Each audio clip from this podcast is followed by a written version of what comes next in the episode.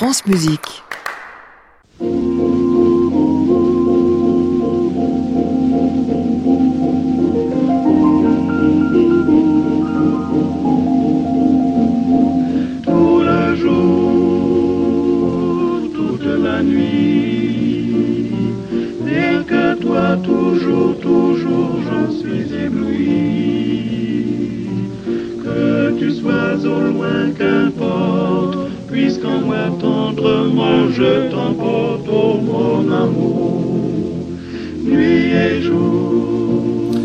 Bonsoir à tous et ravi de vous retrouver pour un nouveau Classic Club en direct depuis l'hôtel Bedford à Paris au 17 rue de l'Arcade. Ravi aussi de traiter, si j'ose dire, avec vous encore de cette Europe que nous aimons tous, enfin que nous apprenons à aimer tous les jours à l'occasion des élections européennes. Vous savez que Radio France et France Musique en particulier ont décidé de dédier cette musique à notre continent et en particulier dans cette émission autour de la musique. Hier, nous étions avec euh, Esteban Bourg et Étienne Barillier. Et bien ce soir, ils sont deux écrivains à m'avoir rejoint aussi, Denis Maurier pour causer de l'Europe baroque et Alain Galliari autour de cette figure européenne incroyable qui est celle de Franz Liszt. Nous sommes ensemble jusqu'à 23h. Bienvenue à tous dans le Classic Club.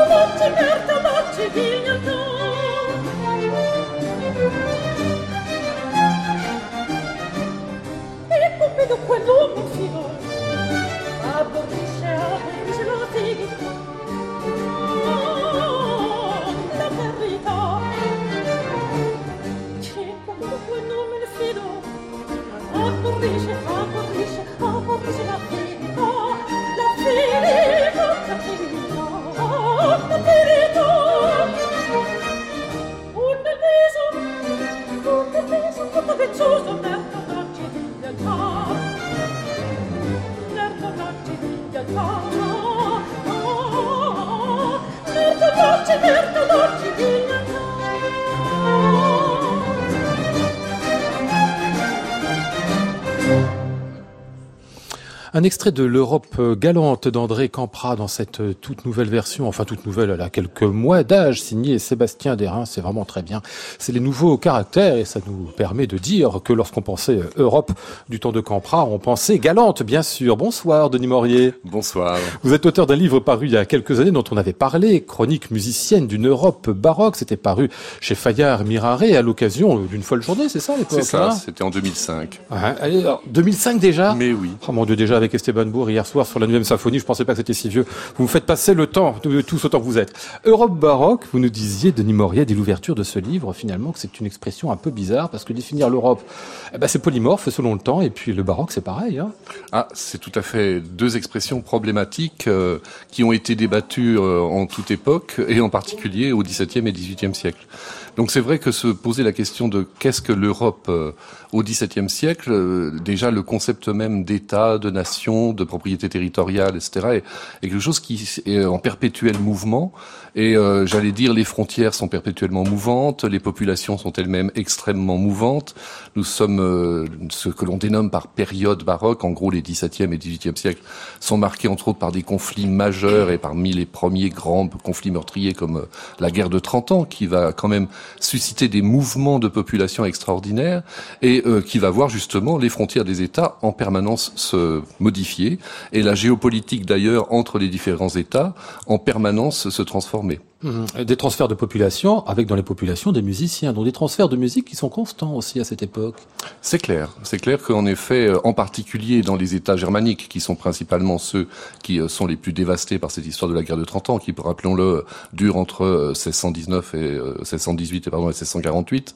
Donc cette guerre de 30 ans va voir en permanence, qui met en jeu, on va dire, de la Suède à la France, tous les États et l'empire au milieu, puisque c'est essentiellement une grande question de, euh, je dirais, de, de souveraineté de l'empire sur les territoires germaniques, sur les provinces germaniques.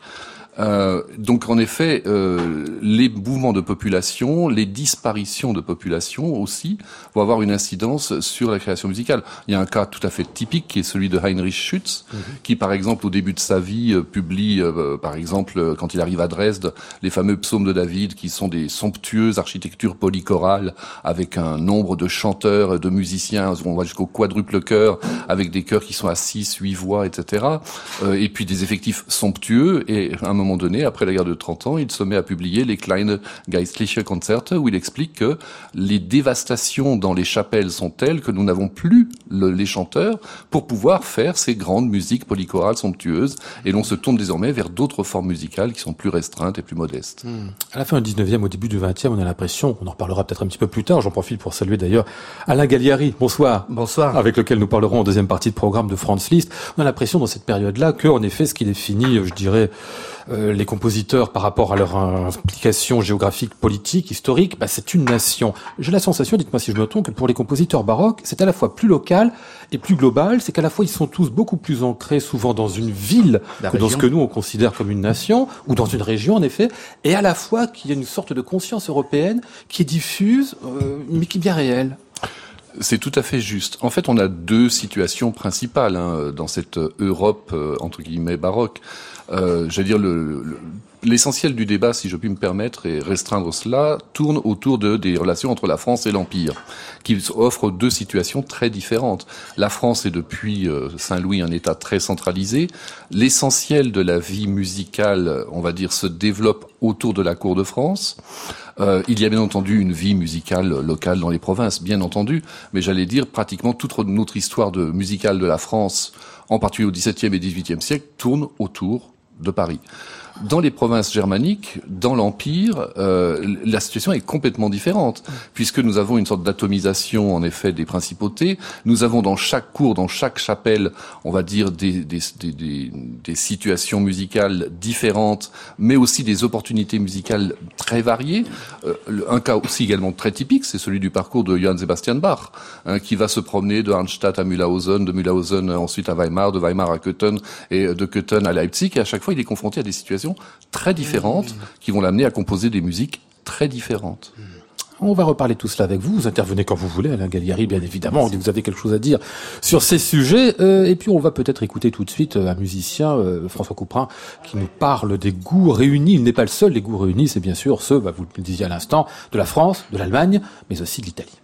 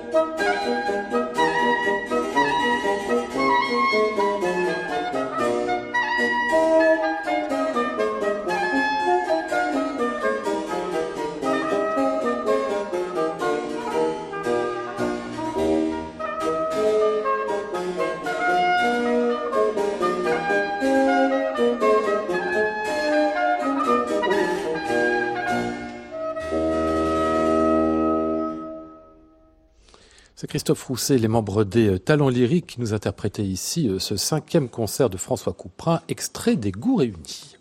Classic Club, Lionel Esparza, France Musique.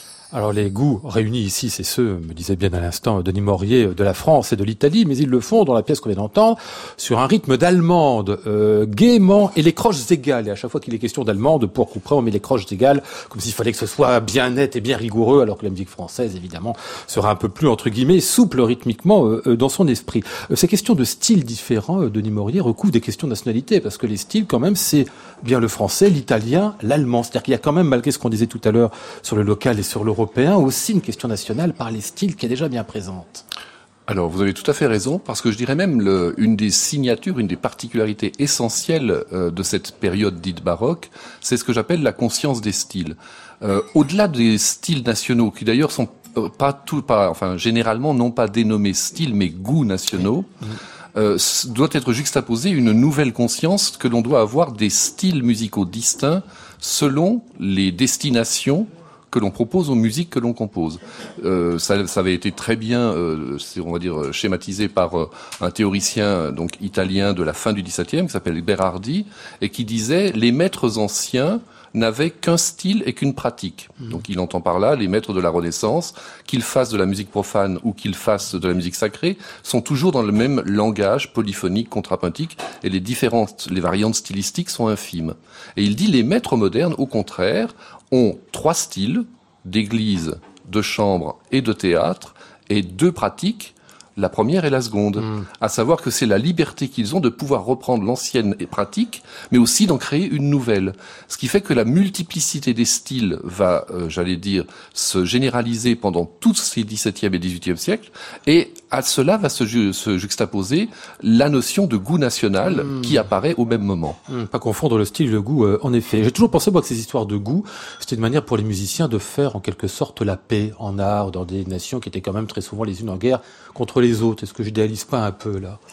C'est en tout cas, euh, je dirais, l'idéal affirmé de plusieurs musiciens, et en particulier d'un assez fameux qui s'appelle Georg Muffat. Ah oui, dont on va reparler euh, tout à l'heure. Absolument. faire cette paix-là.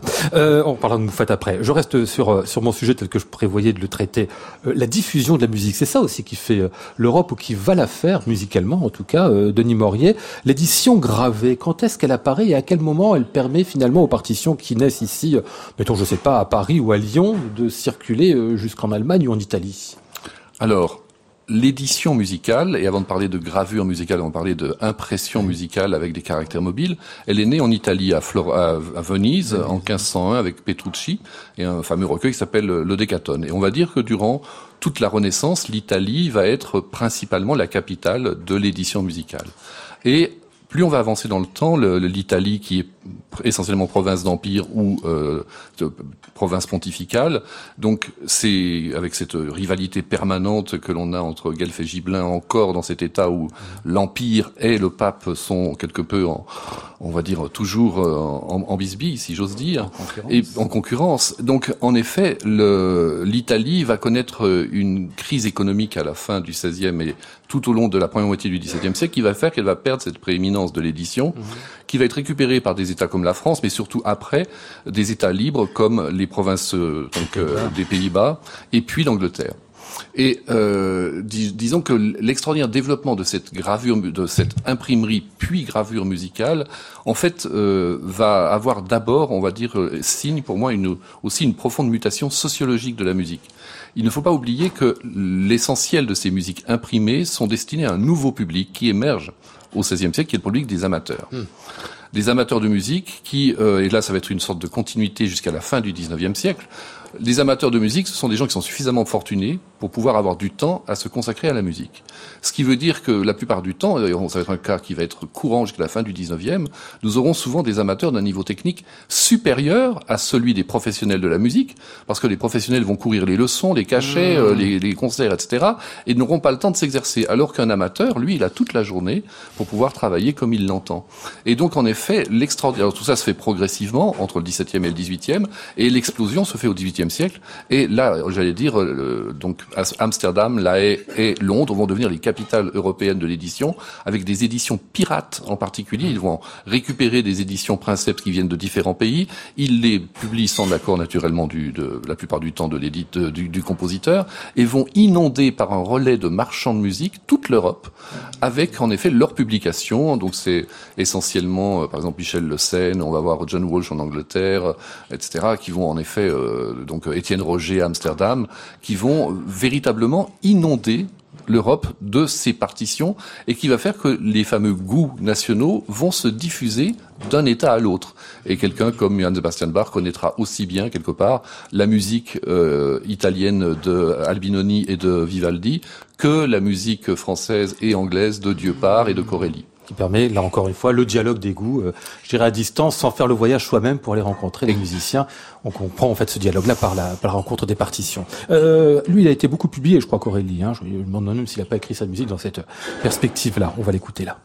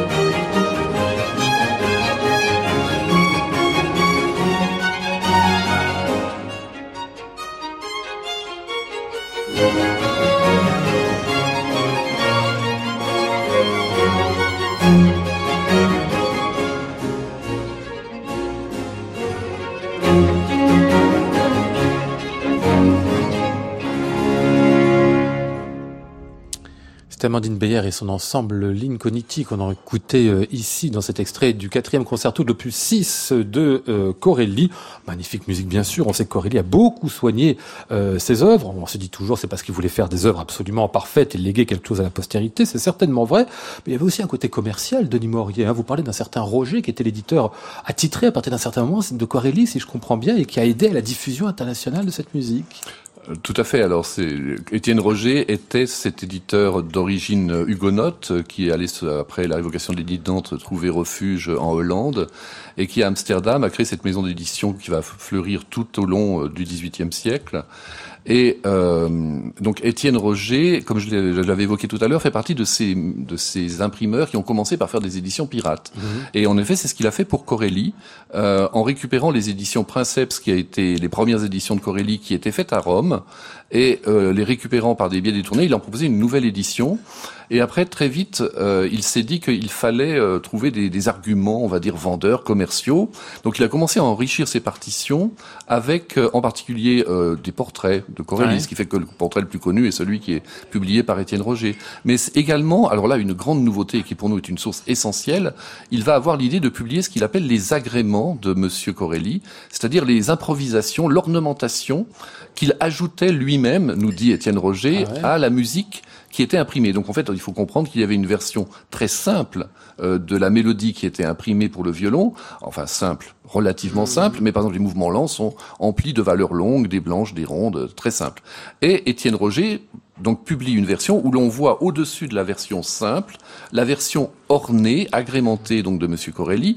Et là, on découvre que les blanches et les noires se transforment en double croche, voire en triple croche, et de montrer une virtuosité et un brio extraordinaire jusque dans les mouvements lents. Et en fait, cette édition, euh, donc Étienne Roger a très vite euh, pris contact avec Corelli, et Corelli va en effet, à la fin de sa vie, le, le, désigner quasiment comme son éditeur de prédilection. Et d'ailleurs, il veut lui réserver la publication de son fameux Opus 6, euh, dont on vient d'entendre un extrait mais il traîne à rendre cet ultime opus. D'ailleurs, il va mourir, il va publier à titre posthume. Et euh, donc, cet opus, cet opus 6 sera publié euh, tardivement. Et en, pour faire attendre le public, eh bien, Étienne Roger va découvrir un jeune compositeur totalement inconnu à l'époque, mmh.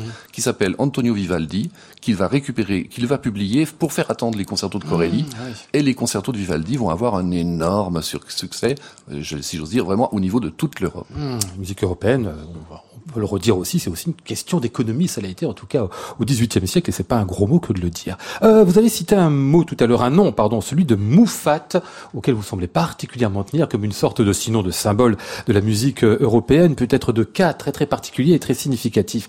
Qui était-il Moufat? D'où venait-il? Alors, en effet, pour moi, Moufat, c'est vraiment le musicien européen euh, par excellence, et j'allais dire, il en témoigne par lui-même. C'est un musicien qui est né en Savoie. Donc déjà, il faut se souvenir que la Savoie n'est française que depuis la fin du XIXe siècle, et donc auparavant, c'est une terre d'empire. Elle fait partie de ces principautés donc qui sont autonomes, mais qui relèvent de l'autorité donc de l'empereur. Et donc il naît à Mogève, précisément, de parents donc écossais ah oui. qui avaient fui le royaume en raison de leurs convictions. Ils étaient visiblement Quakers ou quelque chose comme ça. Et donc ils ont fui euh, donc le, le, le, le, royaume britannique et ont trouvé refuge donc euh, où ils étaient plutôt pardon, catholiques et ils ont trouvé refuge pardon à Megève. Dès lors, euh, il va obtenir une bourse, il va être opéré comme un musicien talentueux et va être envoyé directement auprès de l'empereur. Et il deviendra organiste, donc à Vienne, mmh. de l'empereur. Et une fois arrivé là, l'empereur lui accordera à deux reprises, à deux moments différents de sa vie, deux bourses pour aller étudier auprès des maîtres les plus importants de son temps. Et le premier maître chez qui on va l'envoyer, ce sera Corelli. Et euh, c'est là qu'il ramènera en effet la manière de faire les concertos et il publiera un opus de sonate à 5 où il explique comment Corelli justement avait l'art de transformer une écriture à cinq voix en une chose pouvant être jouée par un orchestre de plus de 100 musiciens. Et il donne une description et tout un modus operandi absolument extraordinaire euh, qui permet de faire de cette musique de la musique à géométrie variable qu'on peut jouer au minimum à trois et au maximum à plus d'une centaine de musiciens. Et après avoir fait cette euh, incursion à Rome auprès de Corelli, on l'envoie à Paris pour aller chez l'étoile montante de la musique moderne qui s'appelle Jean-Baptiste Lully. Et là, il découvre le style français, en particulier des airs à danser français et euh, des airs de- d'opéra, des airs de bal, de- etc. Et il ramène un opus euh, complet donc de euh, pardon de, musique à danser, de suites de danse. Donc d'un côté on a des sonates et concertos, de l'autre on a des suites de danse, c'est les grands genres de l'époque baroque. Et ces suites de danse, eh bien en effet, sont la première expérimentation hors royaume de France du fameux goût français. Et enfin pour terminer, la chose extraordinaire est que pour chacune de ces deux publications, donc en effet, il a euh, tenu à faire figurer de très longues préfaces qui sont plus que des préfaces. C'est carrément des traités théoriques avec des, hum, on va dire, une description technique, par exemple sur l'art de toucher le violon à la manière italienne, l'art de toucher le violon à la manière française, avec des descriptions très précises. Et la chose extraordinaire, c'est que ce- ces, pardon, ces préfaces sont en quatre langues. Ah oui. Elles sont en latin, en italien, en français et en allemand. Et c'est lui qui décide de cela. Enfin, Et veut- c'est lui qui décide. Comme Jordi Saval le fait depuis quelques années, par exemple, il l'a fait déjà à l'époque. Exactement. Et donc en effet, on a cette langue commune qui est le latin, et après on a les variantes des différents goûts Ah, qui, ouais. qui apparaissent. Et c'est dans la, la préface du Florilegium Musicum où il dit que euh, il aspire ainsi, en ayant ré- euh, réuni à la fois le goût de Corelli et le goût de Lully et de l'avoir offert aux provinces germaniques, euh, à mener euh, à l'entente dans le concert des nations.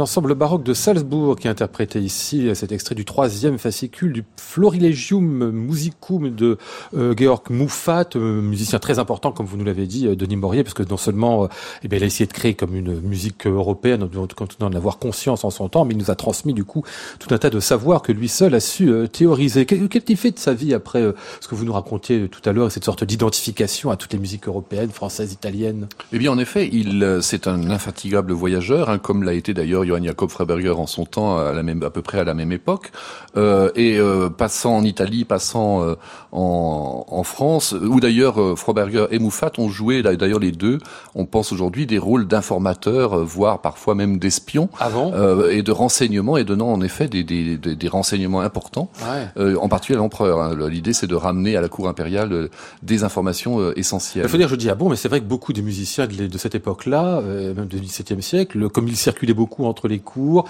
eh ben, étaient des diplomates de l'ombre, voire même des espions, très absolument, souvent, en plus d'être musiciens. Absolument.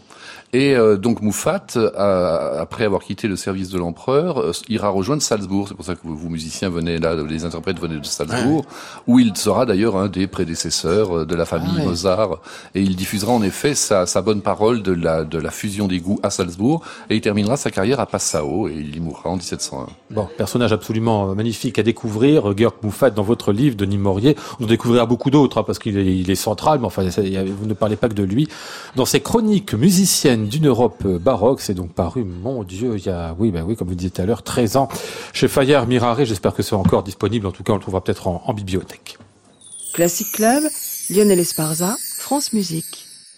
Il est 22h33. Euh, Alain Galliari, euh, Francis, il n'était pas espion, évidemment, hein, comme vous venez de l'entendre là. Allez savoir. Comment ça, allez savoir?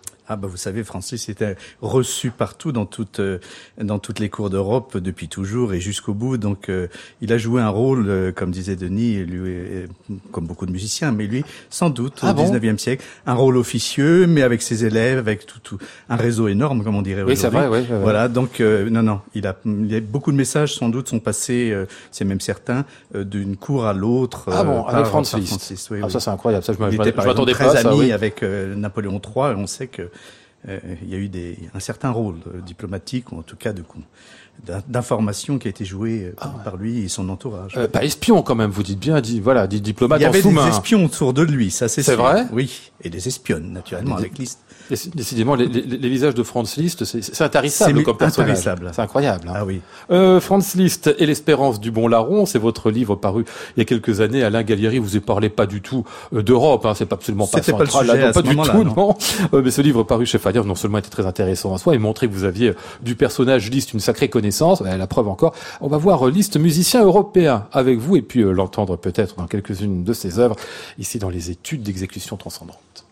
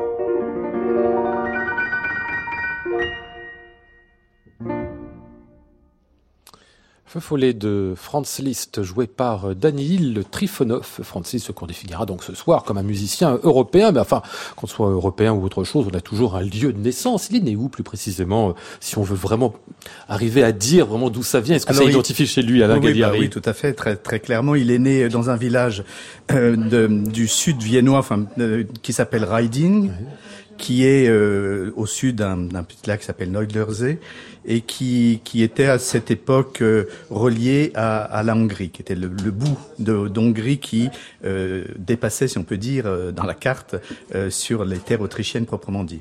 Alors cela dit, la question de la nationalité est assez ambiguë. À ce moment-là, elle n'a pas du tout le même sens qu'elle ah oui. que ça a aujourd'hui, naturellement, mais même que ça a eu plus tard, euh, au moment de, de, de l'Autriche-Hongrie. C'était là, c'était donc l'Empire d'Autriche, absolument, 1811. C'était tout à fait une autre. On était citoyen, on n'était pas citoyen, on était sujet de l'empereur. C'est ça. Hein, donc, euh, on sait que Liszt ne parlait pas du tout hongrois. Enfin, il n'a pas du tout parlé hongrois dans sa dans sa, sa jeunesse et son enfance. Son père lui-même ne parlait pas hongrois euh, et sa mère était profondément autrichienne pour le coup. Elle était de Haute-Autriche. Et sa langue, lui, c'était quoi du coup? L'allemand. Enfin, l'allemand. Euh, pour autant qu'on puisse euh, imaginer ce que pouvaient parler Liszt ou les gens dans cette région, comme dans toutes les régions d'Autriche, où on parle beaucoup plus des dialectes germanophones que l'allemand réellement, naturellement. Et lui, pourtant, se définissait comme magyar.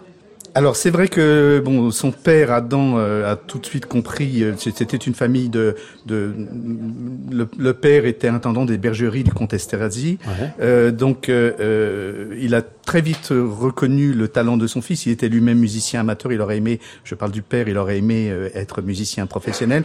Il a repéré très vite le, le talent extraordinaire de son fils. Il était son premier professeur, et à ce moment-là, euh, il a suscité euh, l'intérêt des nobles hongrois de, de cette région euh, pour euh, pour aider son fils pour déjà aller à Vienne et, oui. et, et commencer une carrière là.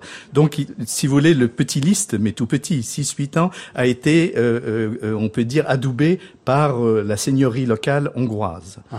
Donc, il y a une reconnaissance dès le début de, de, de, cet aspect, bien sûr. Ouais. C'était le début de sa carrière, naturellement. Alors il y a bien sûr les voyages chez Francis. On peut dire qu'il a voyagé en Europe absolument partout. D'abord avec cette grande période de tournée, c'est essentiellement euh, les années 40, hein, où, il, où avant d'arrêter complètement la carrière, il voyage beaucoup. Mais Voilà. lui-même, en tant que, en tant que, Bah, que personne vivante, Il a commencé bien avant puisqu'il a, il a, il a, été emmené par son père sur le modèle de, de son père a imité le père de Mozart et donc le père de, de Liszt a emmené euh, Liszt, il souhaitait l'emmener d'abord à Paris, pensant Ouais. que euh, c'était à Paris que tout se faisait, euh, sans doute avec raison, mais il l'a fait naturellement jouer à Vienne d'abord où la Liszt a été pendant quelque temps l'élève notamment de Gerny et puis après ils sont venus à Paris, il lui a fait faire une tournée aussi en, euh, en Angleterre et puis on sait que lorsqu'ils sont revenus d'Angleterre, Liszt avait à ce moment-là 16 ans et le père est, est, est- est mort euh, donc à Boulogne-sur-Mer. Donc à ce moment-là, le jeune Liszt s'est retrouvé seul.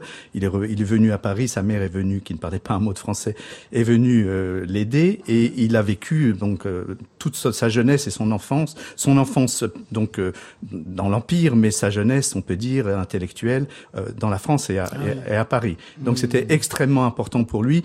On peut dire qu'il se définissait comme français. Ah oui. Ah oui, complètement. Oui, il était francophile d'une manière effrénée. Hein. Et d'ailleurs, toute sa correspondance, tous ses écrits sont en français. Aux grandes dames des, des, des listiens allemands hongrois, tout est en français. Il n'écrivait moins bien l'allemand que le français. Il écrivait un, un français tout à fait succulent, extraordinaire, euh, très lettré, et il n'avait pas fait d'études. Donc toutes ces études, il les a fait très tardivement avec le génie qu'il avait pour tout, mais avec aussi euh, un bel entourage, Victor Hugo, Dumas, etc. euh, voilà. Donc le français pour lui, il était très très francophile, très attaché à la France, et c'était euh, sa patrie de cœur, réellement. Je reviens sur les voyages. Alors ça, c'est les, les grands voyages, on va dire, qui forment la jeunesse. Voilà. Par la suite, les voyages de tournée. Alors après, bon, bien sûr, euh, il, y a, il y a toute cette escapade avec Marie Dagou en Suisse, euh, en Italie, etc. Et puis il s'échappe en 1839, ils sont à Venise, et puis il s'échappe, en fait, il n'en peut plus tellement d'être euh, en conclave permanente euh, avec euh, la comtesse Dagou. Et donc il profite, on peut dire, d'une inondation qui a lieu à Budapest pour euh, euh, faire des concerts, d'aller donner concerts à Vienne et à Budapest pour euh, apporter euh, du mécénat, on va dire, de l'argent pour et c'est ça va être la première reconnaissance euh, du peuple hongrois à l'égard de, de, de Liszt puisqu'effectivement il les a aidés à ce moment-là. C'était peut-être un peu opportuniste. Il, avait vient un peu 28, avec le sac 29 de riz sur l'épaule, c'est ça Oui, c'est ce tout à moment-là, fait. Oui, tout à hein. fait. Oui, tout à fait. Et euh, on redécouvre son talent euh, à ce moment-là à Vienne et, dans, dans, dans- et, et à Budapest. On l'avait un peu oublié puisqu'il était parti plutôt vers Paris.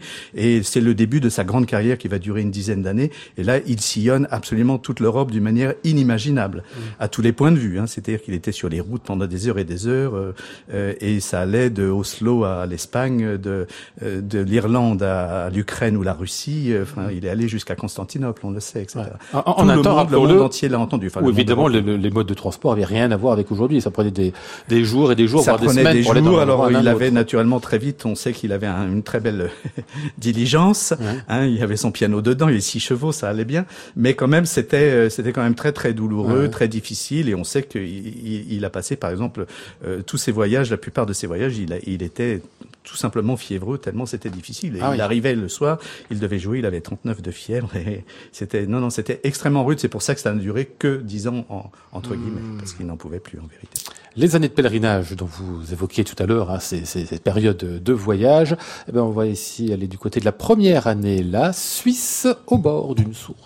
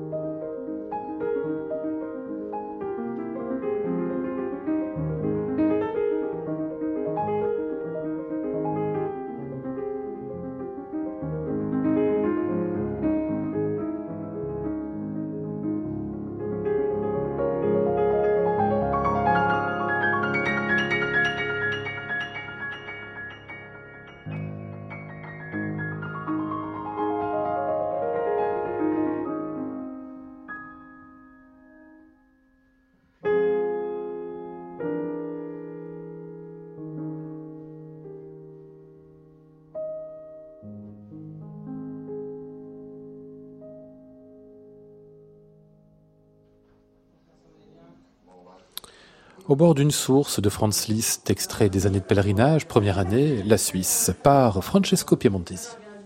Classic Club, Lionel Esparza, France Musique. Vous nous avez bien défini euh, Alain Galliari et Franz Liszt comme un, vraiment comme quelqu'un très cosmopolite, un cosmopolite on pourrait dire, mais comme évidemment ça se passe dans les frontières de l'Europe, quand même tout ça, même si vous dites il va jusqu'à ces frontières-là, que euh, par exemple la ville de, de Constantinople, il est mm, défini aussi par le nomadisme dans sa vie même et dans certains de, de ses goûts. On sait qu'il aimait beaucoup, qu'il s'identifiait énormément au peuple tzigane par Ah, exemple. C'est-à-dire que je crois que Liszt, il avait une particularité euh, dans sa personne et qui se ressent très fortement, enfin qui, qui est complètement présente dans sa musique, euh, c'est qu'il a- c'est cette capacité, je dirais, à, à fusionner l'hétérogène, un goût pour l'hétérogène et pour la fusion. Toute sa musique, c'est ça. hein. Déjà la moitié de, de son, de son énorme catalogue, ce sont des arrangements, des Oui. transcriptions qui viennent de partout, de toutes sortes de musiques. Donc il avait, euh, il était interprète avant d'être compositeur. Il ne s'est pas considéré directement comme un compositeur. Donc, il a eu le contact avec la musique d'abord par euh, l'assimilation de la musique des autres. Et, euh, et devenant compositeur et l'étant dans l'âme et le devenant au fur et à mesure, quoique assez vite d'ailleurs, euh, il a fusionné très vite tous ces styles et, et tous ces, ces influences avec une grande liberté parce qu'il n'avait pas fait beaucoup d'études de- académiques. Il- D'ailleurs, il en souffrait un peu au début, puis finalement, il s'en est euh, très très bien porté de ne pas avoir fait tellement d'études académiques. Je dis pas tellement parce qu'il a il a travaillé un peu à Vienne, mais très peu finalement. Donc, il était peu cadenassé par tout ça, relativement libre, euh, sans doute un peu euh, un peu euh, euh, excentrique dans ses goûts euh, euh, euh, musicaux et, et généraux. Donc, euh, il n'avait pas du tout peur de prendre tout et de l'amalgamer, Ouais. contrairement à quelqu'un qui aurait fait des études académiques et qui euh, eût été, euh, beaucoup, la plupart, euh, beaucoup plus euh, intimidé de faire, enfin même incapable de faire ça. Lui, ça ne lui posait pas de problème. Donc il y a déjà cet aspect de prendre de partout, de fusionner et De de, tout fusionner, de Mhm. synthétiser à sa manière personnelle et propre. Et c'est déjà en ça qu'il est qu'il est très européen, je trouve. Alors la musique magyare, la musique hongroise ou tzigane, il y a tout un débat là-dessus qui est complexe. Euh, c'est un des éléments qui arrive finalement assez tardivement. Hein, au départ, c'est plutôt, euh, on peut dire, des musiques euh, d'Italie ou même de France, euh, et surtout de l'opéra, du répertoire, etc. Mais c'est vrai que la musique populaire, elle arrive euh, petit à petit dans sa, dans, dans, dans, dans son univers. Euh, Lorsqu'il commence vraiment à, à fréquenter réellement la Hongrie euh, au fur et à mesure des années, c'est un peu plus tardif. Après Weimar, c'était plutôt dans les années 50-60. Et là, à ce moment-là, il entend des musiciens tziganes qu'il prend pour des musiciens hongrois. Bon, il y a Ouais. tout un débat. On va pas rentrer dans ce débat-là ici. Euh, mais et il entend toute cette musique et il est totalement séduit par deux choses. Il est séduit par la spontanéité, la virtuosité flamboyante de ces gens qui jouent, de ces joueurs de rue qui jouent d'une manière extraordinaire, et il est saisi par la liberté de leurs tons, leurs harmonies absolument incroyables, ce qui, ce qui va retranscrire dans son piano, notamment dans les rhapsodies hongroises, qui donne ce piano totalement euh, unique, euh, qui va déboucher sur tant de découvertes après, de- d'innovations chez Bartok notamment. Euh, question un petit peu bête, mais quand même qui, qui classe le personnage. Il parlait combien de langues, Franz Liszt Est-ce qu'on le sait? Alors il parlait bien sûr l'allemand, il parlait le français à la perfection, il parlait l'italien très bien. Euh, voilà, déjà ça. Ah, il a seulement jamais trois. parlé, il a jamais parlé. Vous euh, me surprenez là. oui, oh, il a dû parler sans doute euh, un peu d'anglais, etc. Ça, Je, je ne sais pas trop. On sait qu'il parlait à sa grande, euh, à sa grande tristesse. Il a jamais réussi à vraiment apprendre le hongrois. Il savait juste dire quelques mots, mais il n'a jamais réussi à apprendre le hongrois. Donc euh, ça, c'était une curiosité du musicien hongrois Franz Liszt. Ah, on va l'entendre ici euh, mettre en musique euh, des vers allemands.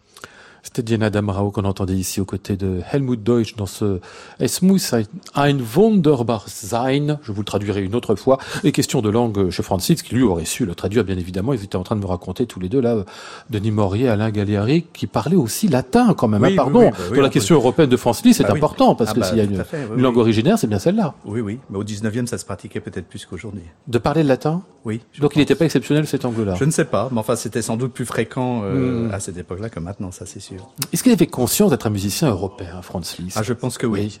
Tout à fait. D'abord, il pouvait pas ne pas en avoir conscience, ayant euh, ayant euh, des tant de contacts partout.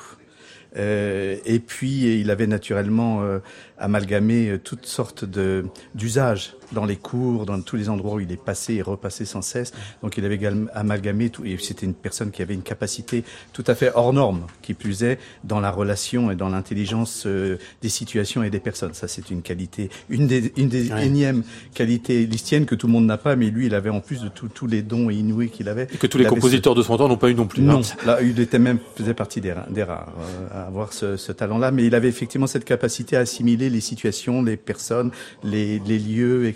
Donc, euh, il se sentait, je pense, oui, plein- pleinement européen. Il en avait parfaitement conscience. Ah ouais. Est-ce qu'il avait conscience d'être aussi une sorte de personnage politique? Parce que si vous nous le définissez tout à l'heure comme une façon de, de diplomate, comme ça, euh, discret, circulant dans les, dans les cours européennes ou dans les lieux de pouvoir européens en tout cas, est-ce qu'il avait cette, cette idée-là aussi d'être un personnage politique de son temps, ce qu'il était secondairement? Oui, je crois que oui, bien sûr. Euh, il était, euh, il était là encore en- une fois, en- encore une fois en contact vraiment avec tout le monde. On sait aussi qu'il était dans la franc-maçonnerie, à la fois dans l'Église et dans la franc-maçonnerie, ce qui est pas, Oui, ce qui est pas, effet. ce qui est pas fréquent. Euh, donc euh, là, euh, ces deux réseaux, euh, c'est aussi des réseaux qui en sont en grande partie politiques et, et diplomatiques. hein. Ah. Donc c'est évident qu'il jouait un rôle et qui, qui très volontiers. Ouais. Comme un personnage formidable, hein, Denis Maurier de Franz Liszt. À chaque fois qu'on qu'on soulève quelque chose chez lui, il y a encore un autre, une autre feuille de millefeuille qui se soulève encore derrière. Ah oui, tout à fait. C'est un personnage insensé. Non, mais c'est vrai. On, peut arrêter d'étudier Franz Liszt à un moment, euh, Euh, à la Galliari On, on, on peut, puis on peut aussi continuer parce Ouais, que ouais. c'est quand même un personnage qui vaut la peine d'être euh, fréquenté. C'est Allez, un dernier, une dernière musique pour euh, Franz Liszt qu'on a choisi euh, ici. euh, c'est dans euh, Mazeppa, la fin, la toute fin de ce sixième, c'est c'est ainsi qu'il euh, numéroté lui-même, poème symphonique.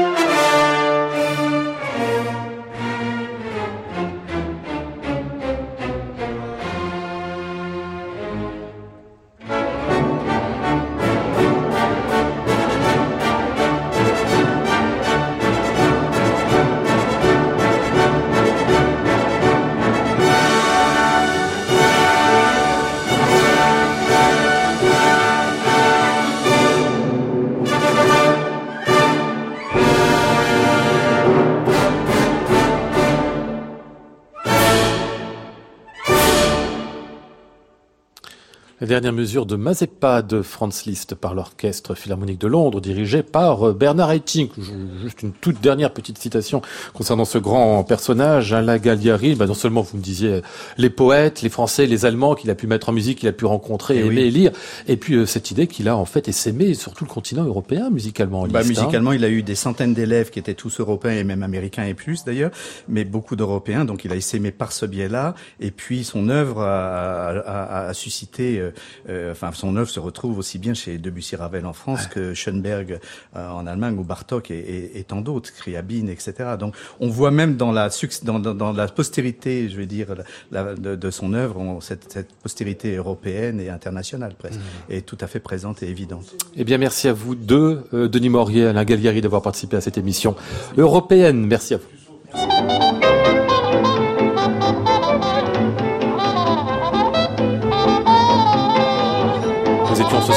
Flora Sternadel, Maud Nourri, Antoine Courtin, Michel Gassic et Elodie Royer. Voici le ciel peuplé de ces moutons blancs, voici la mer troublée, spectacle troublant. Je vous retrouve demain mercredi pour deux émissions qui vont se suivre mercredi et jeudi autour de la Staatsoper de Vienne. J'entends la ville qui me dit bonsoir et moi sur le quai de la gare, je dis de mon mieux des mots d'adieu. J'ai pas le temps de tout vous les dire, mais il va y avoir du beau monde. Oui, il y a vraiment du beau monde dans les émissions de demain et jeudi. Allez, nous sommes mardi, là, pour l'heure, 23h. Clément Lebrun et le cri du patchwork. À réécouter sur francemusique.fr.